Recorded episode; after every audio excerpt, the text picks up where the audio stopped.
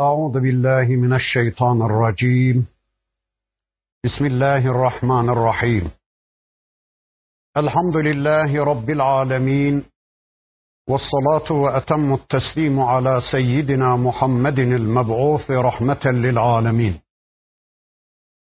اللهم لا سهل إلا ما جعلته سهلا وأنت تجعل الحزن إذا شئت سهلا. اللهم علمنا ما ينفعنا وانفعنا بما علمتنا وزدنا علما برحمتك يا أرحم الراحمين. أما بعد بسم الله الرحمن الرحيم. ولقد آتينا موسى الكتاب فاختلف فيه ولولا كلمة سبقت من ربك لقضي بينهم وإنهم لفي شك منه مريب. İlâ ahiril ayat. Sadakallahul azim. Muhterem dinleyiciler, birlikte Hud suresini tanımaya çalışıyorduk. Geçen haftaki dersimizde surenin 110. ayetine kadar gelmiştik. İnşallah bu haftaki dersimizde de okumuş olduğum bu 110. ayeti kerimesinden itibaren tanıyabildiğimiz kadar surenin öteki ayetlerini tanımaya çalışacağız. Bugün okumuş olduğum 110. ayeti kerimesinde bakın Rabbimiz şöyle buyuruyor. Birinci çağın elçilerini anlattı Rabbimiz. İkinci çağın ilk elçisi Hazreti Musa Aleyhisselam'a bir değinide bulunacak. Bakın şöyle buyuruyor. وَلَقَدْ آتَيْنَا مُوسَى الْكِتَابَ فَاخْتُلِفَ ف۪يهِ Muhakkak ki biz Musa'ya kitabı verdik. Musa Aleyhisselam'a Tevrat'ı verdik. فَاخْتُلِفَ ف۪يهِ Ve o Tevrat konusunda ihtilaf edildi. O Tevrat konusunda insanlar ihtilaf ettiler. Ya o günkü dönemde ihtilaf etti insanlık Tevrat konusunda. Kimisi kabullendi, kimisi reddetti. Kimisi iman etti, kimisi reddetti. Böylece o dönemde Tevrat konusunda insanlar İsrailoğulları ihtilaf ettiler. Ya da yıllar sonra Allah'ın kitabı Tevrat konusunda insanlık ihtilaf etti. İsrailoğulları yıllar sonra ihtilaf etti. Kimileri kabullenmek suretiyle o kitabı kimileri de Tevrat'ı reddetmek suretiyle, Tevrat'la ilişkilerini kesmek suretiyle, ellerinde Tevrat isimli kitapları olduğu halde Tevrat'tan habersiz bir hayat yaşamak suretiyle insanlar ihtilaf ettiler. وَلَوْلَا كَلِمَةٌ سَبَقَتْ مِنْ رَبِّكَ لَقُضِيَ بَيْنَهُمْ Eğer önceden Allah tarafından verilmiş bir söz olmamış olsaydı, önceden Allah tarafından konmuş bir yasa olmamış olsaydı, çoktan onların defterlerini dürerdik, çoktan onları helak ederdik diyor Rabbimiz. Allah kendi katından bir yasa koymuş, bir söz vermiş. Bu söz gereği, bu yasa gereği birinci çağın toplumlarının dışında artık toplu helak yapmayacağım demiş Rabbimiz birinci çağın toplumlarını toptan helak ettiği halde artık ikinci çağın başlangıcı olan Musa Aleyhisselam'ın zuhurundan sonra yeryüzünde toplu helak yapmayacağım demiş Cenab-ı Hak. İşte böyle bir söz vermemiş olsaydı Allah, böyle bir yasa ortaya koymamış olsaydı Allah, kitap konusunda ihtilaf eden, ellerinde kitapları olduğu halde kitaptan kitaptan habersiz bir hayat yaşamaya kalkışan insanların çoktan defterlerini dürerdim, çoktan onları helak ederdim buyuruyor. Ve innahum lefi şekkim minhu murib. İşte bu sebepten dolayı insanlar kitap konusunda şüphe içindeler, tereddüt içindeler. Ve inne kullen lemma leyuveffiyennehum rabbuke a'malehum. Şüphesiz ki her birerine bu dünyada amellerinin karşılığını mutlak surette vereceğiz diyor Allah. Hem dünyada hem de ukbada amellerinin karşılığını insanlara tas tamam vereceğiz.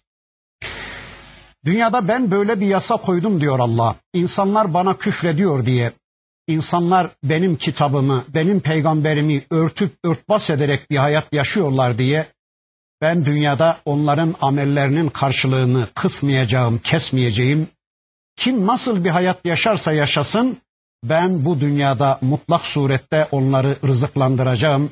Onlara ayırdığım rızıklarımı onlara kesmeyeceğim, onları o rızıklardan mahrum etmeyeceğim ve tabi kıyamet gününde de bu dünyada yaşadıkları hayatlarına, işledikleri amellerine karşılık ben onlara mükafat ya da ceza vereceğim.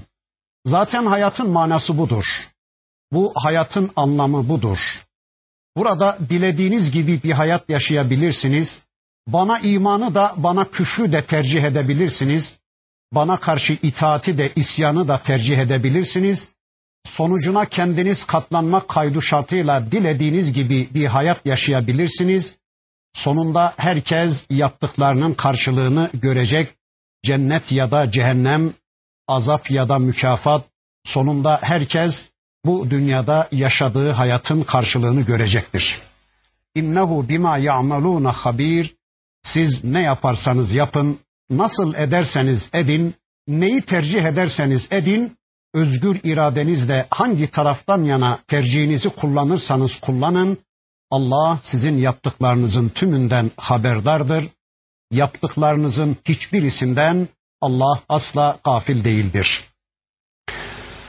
Bundan sonra Peygamber Efendimiz'e hitap eden bir ayetle karşı karşıyayız. Peygamber Efendimiz'in bir hadisinin beyanıyla Şeyyebetni Hudun ve ahavatuha Beni Hud suresi ve kardeşleri ihtiyarlattı hadisinin beyanıyla Peygamber Efendimiz'i ihtiyarlatan, Peygamber Efendimiz'in saçlarına aklar düşüren, sakallarını ağartan, omuzlarını, belini çökerti veren bir ayetle karşı karşıyayız. Bakın Rabbimiz bu ayeti kerimesinde Peygamber Efendimiz'e, onun şahsında hepimize şöyle buyuruyor. Festakim kema umirte. Ey peygamberim emrolunduğun gibi dost doğru ol. Ve men tabe ma'ke seninle birlikte olanları etrafındakileri de kendin gibi dost doğru hale getir. Ve la tadgav sakın tuğyan etmeyin, azgınlık yapmayın, aşırı gitmeyin, bid'atlere düşmeyin. İnnehu bima ta'maluna basir. Şüphesiz ki o Allah sizin yaptığınız, ettiğiniz her şeye basirdir, her şeyi görmektedir. Evet, Peygamber Efendimiz'i ihtiyarlatan, Peygamber Efendimizin saçlarına, sakallarına aklar düşüren bir ayetle karşı karşıyayız. Bakın Kur'an'ın her bir ayeti, Kur'an'ın inen her bir suresi Peygamber Efendimiz'e yük yüklüyor, sorumluluk yüklüyordu ama bu ayet biraz daha farklı yük yüklüyordu, sorumluluk yüklüyordu Allah'ın Resulüne. Vaka Kur'an'ın her bir suresi inerken, Kur'an'ın her bir ayeti inerken bu Allah'ın Resulüne zor geliyordu. Allah'ın Resulünü bedensel yönden yoruyordu. İnen ayetlerin sıkleti altında, ağırlığı altında Allah'ın Resulü gerçekten yoruluyor, yıpranıyordu. Bakın En'am suresi rivayetlere göre bir çırpıda Allah'ın Resulüne nazil buyurulmuştu da o surenin indiği ortamda Allah'ın Resulü bir devenin üzerindeydi de o surenin ağırlığından, sıkletinden, azametinden sahabenin rivayetine göre o devenin ayakları 20-30 santim kumlara gömülü vermişti kolay değildi. Allah'ın ayetlerini telakki etmek, Allah'ın suresini telakki etmek öyle alelade basit bir insanın işi değildi. Gelen her bir surenin inişi Allah'ın Resulünü yoruyordu, yıpratıyordu. Yine sahabe-i kiram efendilerimizden bir tanesi diyor ki, bir defasında Allah'ın Resulünün başı benim mübarek dizimdeydi. O esnada vahiy gelmişti kendisine de ben dizden ümidi kesmiştim. Dizim felç oldu zandım. Dizimden ümidi kesmiştim.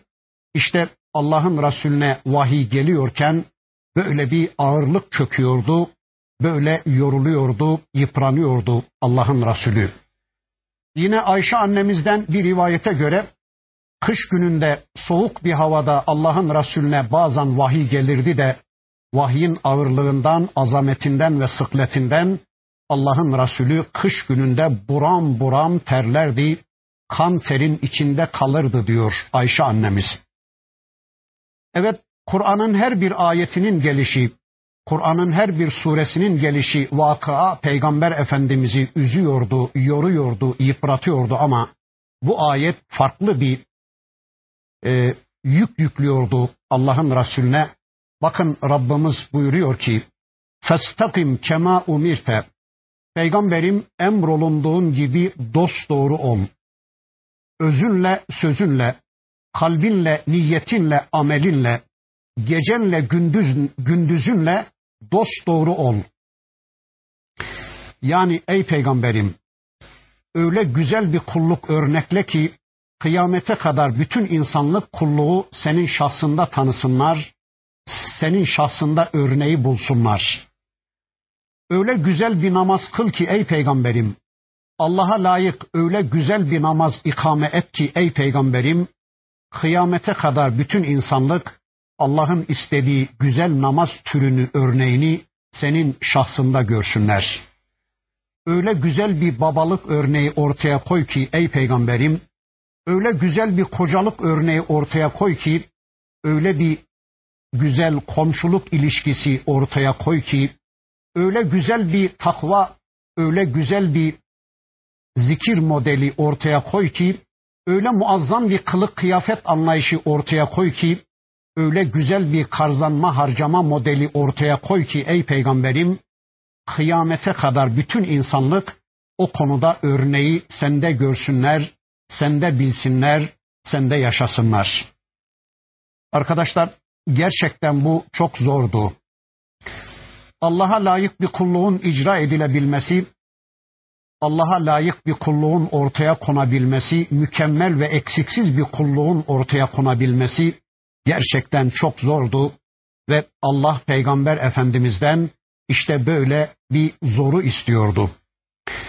İşte bu emir Efendimiz Hazreti Muhammed Aleyhisselam'ın belini bükmüştü.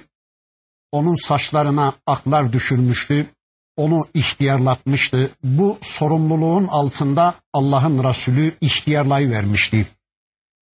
Ama ayetin bu bölümü öyle zannediyorum ki o kadar fazla zor gelmedi peygamberimize. Çünkü Allah'ın Resulü zaten kendisi dost doğruydu. O yamuk birisi değildi ki ayetin bu bölümü peygamber efendimize zor gelsin. O gerçekten dost doğru idi. Ama ayetin ikinci bölümü Allah'ın Resulüne çok zor gelmişti. Bakın ayetin ikinci bölümünde ne diyordu Rabbimiz?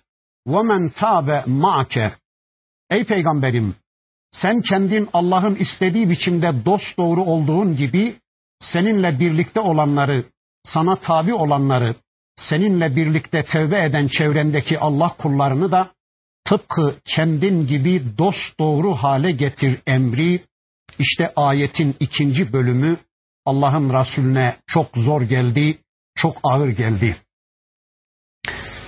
Keşke şu anda bizler de çevremizde bizimle birlikte tevbe edenleri, amcaoğullarımızı, dayıoğullarımızı, halaoğullarımızı, babalarımızı, analarımızı, oğullarımızı, kızlarımızı, hanımlarımızı, ekmek aldığımız, su verdiğimiz insanları, tanıdığımız, selam verip selam aldığımız insanları kendimiz gibi dost doğru hale getirme derdini iliklerimize kadar içimizde hissedebilseydik, inanın öyle zannediyorum ki şu anda tıpkı Peygamber Efendimiz gibi bunun sorumluluğu altında biz de ihtiyarlayacaktık, biz de yaşlanacaktık. Ama biz bu kadarız işte. Keşke çevremizdeki Allah kullarını kendimiz gibi dost doğru hale getirebilseydik. Keşke çevremizdeki tanıdığımız tanımadığımız insanları cennetle tanıştırabilseydik, cehennemle tanıştırabilseydik, Allah'la barışık hale getirebilseydik, onun derdini, onun çilesini Peygamber Efendimiz gibi iliklerimize kadar onun sorumluluğunu duyabilse, hissedebilseydik, kesinlikle inanıyorum ki biz de tıpkı onun gibi ihtiyarlayacaktık ama işte biz bu kadarız. Bakın Allah diyor ki ey peygamberim emrolunduğun gibi dost doğru ol ve seninle birlik olanları, seninle birlikte tevbe edenleri, sana tabi olanları kendin gibi dost doğru hale getir. Sanki bu bizim Allah'tan sırat-ı mustakim isteyişimize benzer. İhtina sıratal mustakim. Ya Rabbi bizi sırat-ı mustakimde daim ve kaim kıl.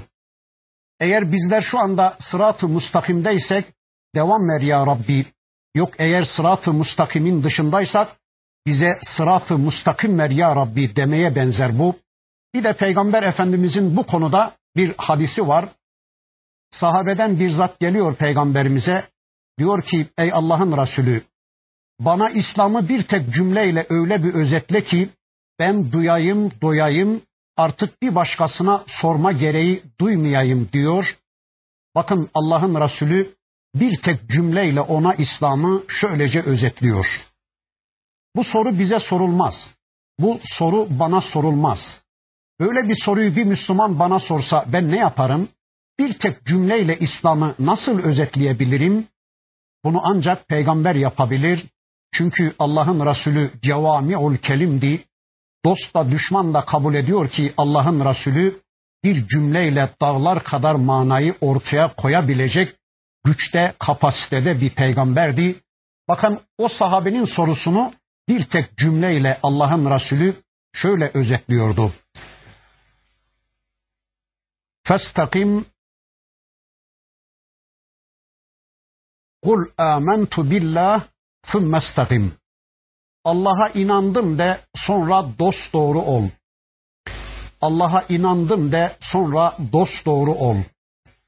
Bakın bütün hayatı içine alan bir cümleydi bu. İslam'ı bir tek cümleyle en güzel bir biçimde özetlemeydi bu. Allah'a inandım de sonra dost doğru ol. Birisi hayatın iman bölümünü, ötekisi de hayatın cihat bölümünü ya da amel bölümünü kastediyordu. Zaten hayat iman ve cihattan ibarettir. Bir mümin iman edecek, sonra da iman kaynaklı bir hayat yaşamak üzere bir ömür bu dünyada mücadele verecek. İşte Allah'ın Resulü İslam'ı bir tek cümleyle böylece özetleyiverdi. Evet Allah diyor ki وَلَا تَدْغَوْ Hemen ifade tarzı değişti. Önce tekil bir hitap vardı. Peygamber Efendimiz'e hitap vardı. Ey peygamberim emrolunduğun gibi dost doğru ol ve seninle birlikte tevbe edenleri de dost doğru hale getir diye tekil bir hitaptan söz edildikten sonra yani peygamberimize hitaptan sonra bundan sonra hemen Rabbimiz çoğul bir hitap tarzına dönüverdi. وَلَا تَدْغَوْ azgınlaşmayın, tuğyan etmeyin, haddi aşmayın. Bu hitap bizeydi. Çünkü Peygamber Efendimizin azgınlaşması, haddi aşması zaten düşünülemezdi. Hemen söz bize çevrildi. وَلَا تَدْغَوْ innehu bima ta'maluna basir. Şüphesiz ki Allah yapıp ettiğiniz her şeyden haberdardır. Hepsine karşı onda bir basiret vardır. Her şeyi o bilmektedir. İşte bu dost doğru olmanın bir açılımı olarak şuna dikkat edin diyor bakın Rabbimiz. وَلَا تَرْكَنُوا اِلَى الَّذ۪ينَ ظَلَمُوا Sakın ha zalimlere rukun olmayın. Rukun Arapçada direk demektir. Sakın ha ey Müslümanlar zalimlere direk olmayın. Zalimlere koltuk değnekliği yapmayın. Zalimlere destek olmayın. Zalimlere payanda olmayın. Zalimler sizin sebebinizle ayakta durmasınlar. Zalimler size dayanarak ayakta durmasınlar. Zalimler varlık sebebini size muhtaç olmasınlar. Siz sakın zalimlerden yana bir tavır almayın. Zalimleri desteklemeyin. Zalimlere rukun olmayın. Ve temessekumunlar eğer böyle yaparsanız, zalimlere destek olursanız, zalimler sizin sebebinizle ayakta durmaya çalışırlarsa bilesiniz ki o zaman size ateş dokunur, siz cehenneme gidersiniz.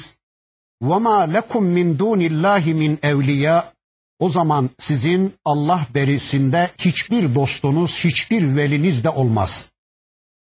ثُمَّ لَا تُنْصَرُونَ Sonra yardım da görmezsiniz. Bakın diyor ki Rabbimiz ey müminler zalimlere destek olmayın. Zalimleri desteklemeyin. Zalimlerden yana tavır almayın.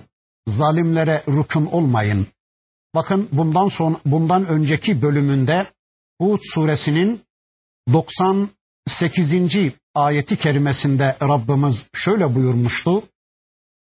Dünyada firavunlara rükun olanlar, firavunlara destek olanlar, firavunların peşi sıra gidenler, tercihlerini peygamberden yana değil de firavunlardan yana kullananlar, akıllarını firavunların ceplerine emanet edenler, firavunların peşi sıra gidenler, yakdumu kavmahu yevmel kıyameti, kıyamet gününde de firavunların gittiği cehenneme gitmek zorunda kalacaklar. Firavun onların önüne düşecek, onları sulamak üzere, onların su ihtiyaçlarını gidermek üzere onları cehenneme götürecek diyordu ya Allah. Bakın burada da dost doğru olmanın bir açılımı şöyleymiş. Zalimlere destek olmayacakmışız. Zalimlere yardımcı olmayacakmışız.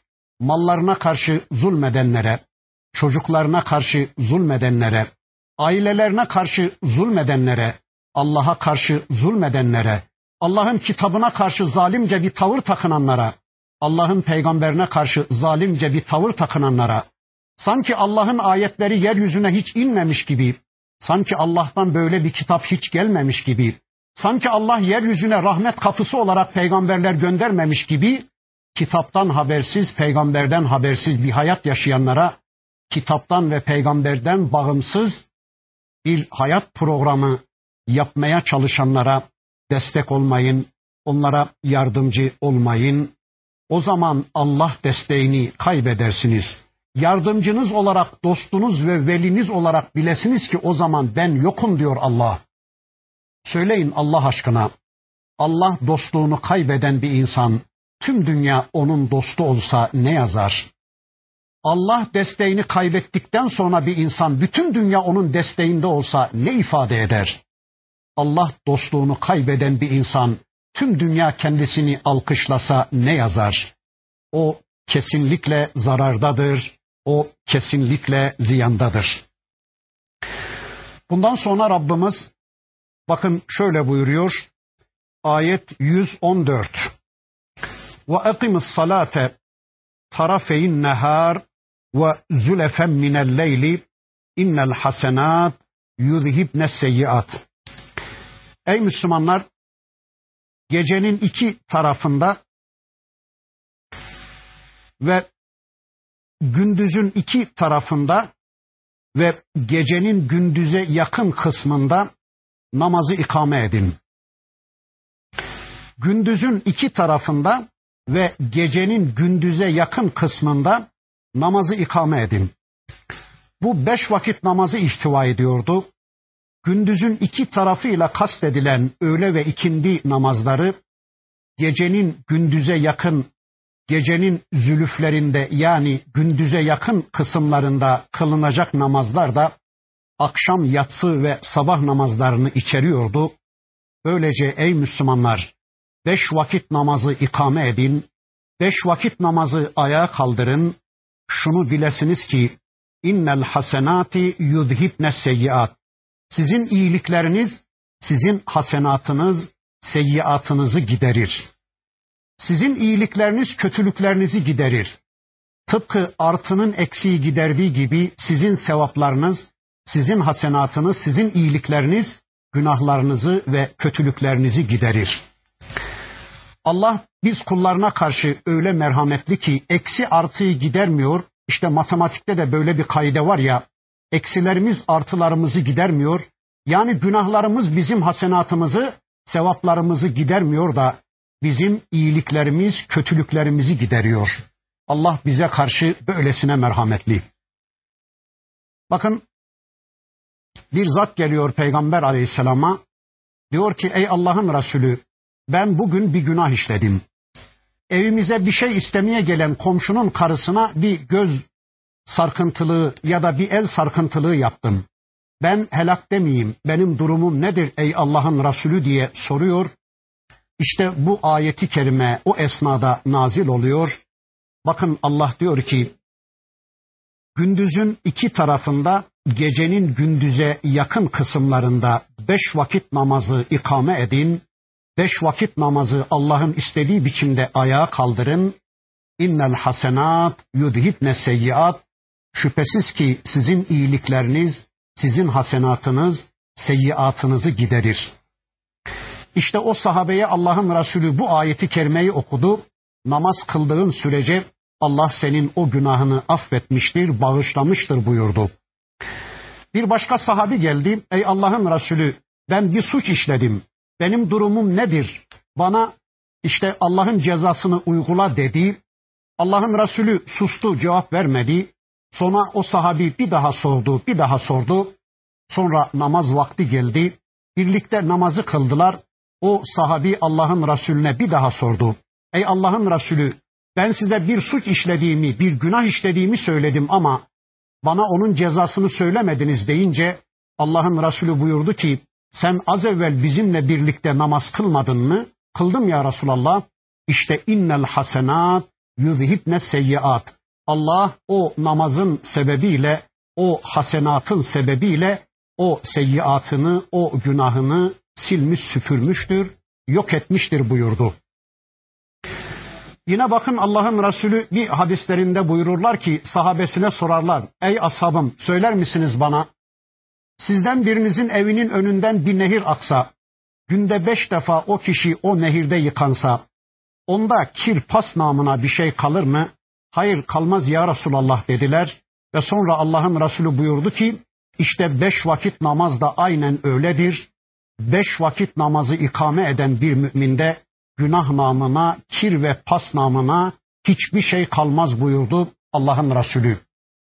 Mesela öğle namazını kıldınız, ikindiye kadar bir kısım günahlar işlediniz, ikindi namazını kılmak için Allahu Ekber dediğiniz anda bilesiniz ki o esnada o ana kadar işlediğiniz günahların tamamı siliniyor. Meçtunibetil kebair kaydı da vardır. Ama sizler günahların büyüğünden sakındığınız sürece büyük günahlardan uzak durduğunuz sürece ufak tefek günahlarınızın tümünü iki namaz arası kefaret oluyor, siliniyor diyor Allah Resulü Hazreti Muhammed Aleyhisselam. Surenin bundan sonraki bölümünü tanımak için tekrar bir araya gelmek üzere Allah'a emanet olun. Subhaneke Allahumma ve bihamdik. Eşhedü en la ilahe illa ente estağfiruke ve etubu ileyk. والحمد لله رب العالمين.